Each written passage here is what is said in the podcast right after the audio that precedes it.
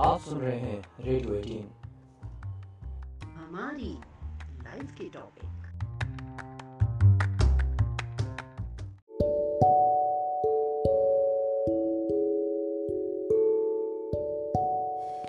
पिछले एपिसोड में आपने जाना राजा दशरथ के बारे में, उनके जीवन की कुछ महत्वपूर्ण घटनाओं के बारे में।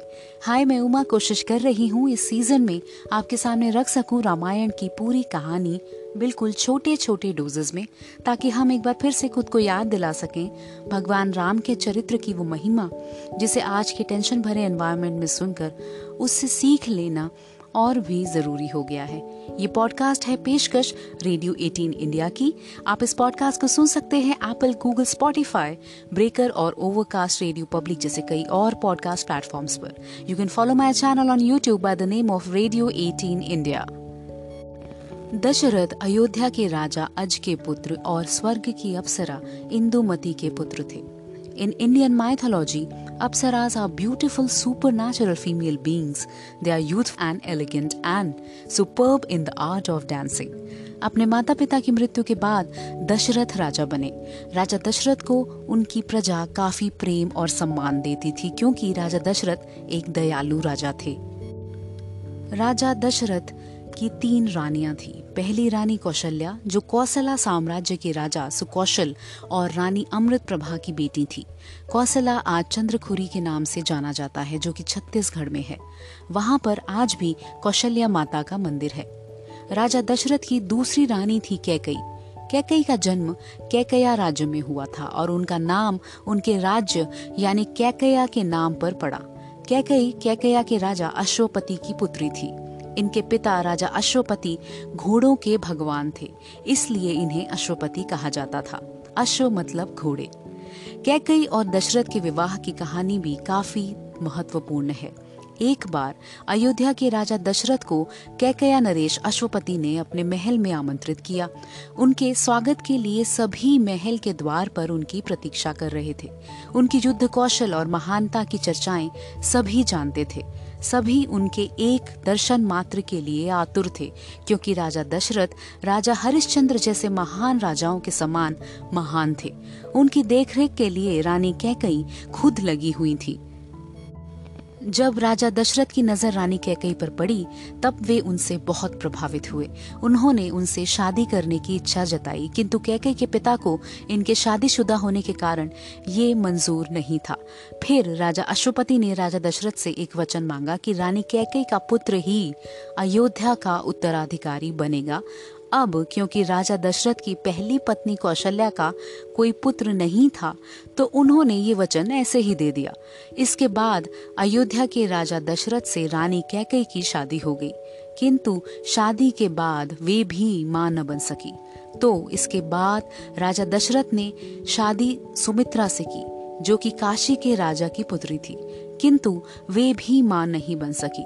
फिर परिणाम ये निकला कि तीन विवाह करने के बावजूद राजा दशरथ पिता नहीं बन पाए थे। इस बात ने राजा दशरथ को काफ़ी दुखी किया था कि तीन बार विवाह करने के बावजूद उनका कोई उत्तराधिकारी मतलब कोई वारिस नहीं था।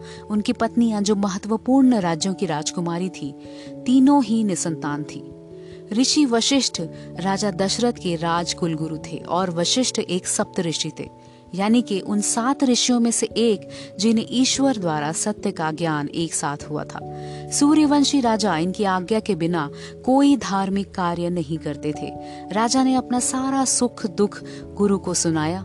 गुरु वशिष्ठ जी ने उन्हें बहुत प्रकार से समझाया और कहा, धीरज धरो, तुम्हारे चार पुत्र होंगे, जो तीनों लोकों में प्रसिद्ध और भक्तों के भय को हरने वाले होंगे। फिर एक शुभ दिन देखकर ऋषि वशिष्ठ ने राजा दशरथ को तपस्या करने के लिए पुत्र कामेष्टि यज्ञ करने की सलाह दी। पुत्र कामेष्टि हिंदू मान्यता के अनुसार एक यज्ञ है, जिसका अनुष्ठान पुत्र प्राप्ति की कामना से किया जाता है।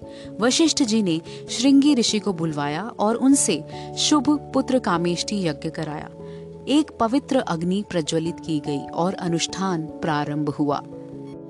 मुनि के भक्ति सहित आहुतियाँ देने पर आग की लपटों ने हवा में ऊँची छलांग लगा दी और आग से एक मानव रूप उभर आया।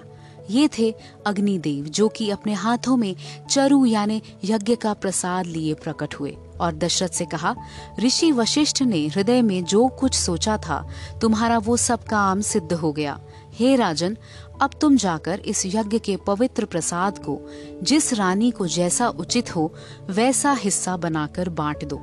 उसी समय राजा ने अपनी प्यारी पत्नियों को बुलाया और सभी रानियाँ वहाँ चली आई। राजा ने प्रसाद का आधा भाग कौशल्या को दिया। बाकी आधे बचे हुए हिस्से के भी दो हिस्से किए गए। उसमें से एक हिस्सा राजा ने कैकई को दिया। शेष जो आखिर में बचा, उसके फिर से दो हिस्से हुए और राजा ने उनको कौशल्या और कैकई के हाथ पर रखकर, अर्थात पहली और दूसरी रानी की अनुमति लेकर, दोनों रानियों का मन प्रसन्न करके सुमित्रा को दिया। इसके बाद कौशल्या, उनकी पहली रानी ने एक पुत्र को जन्म दिया, जिसका नाम रामचंद्र रखा गया। दूसरी रानी कैकई ने भरत को जन्म दिया और सुमित्रा, सबसे छोटी रानी ने जुड़वा, लक्ष्मण और शत्रुघ्न को जन्म दिया। जैसे जैसे बेटे बड़े होते गए, रामचंद्र राजाओं के तौर तरीके में खुद को अत्यंत कुशल साबित करते गए और युद्ध के कौशल में भी उतने ही माहिर हो गए। अगले एपिसोड में हम जानेंगे राम लक्ष्मण भरत शत्रुघ्न के बारे में और ऋषि विश्वामित्र अयोध्या क्यों आए और कैसे हुआ सीता और राम का विवाह। तब तक के लिए मन में विश्वास बनाए रखें। This is Uma signing off मैं प्रार्थना करती हूँ कि इस त्योहार के महीने में आपकी खुशियाँ बढ़ती जाएँ बढ़ती जाएँ। Bye bye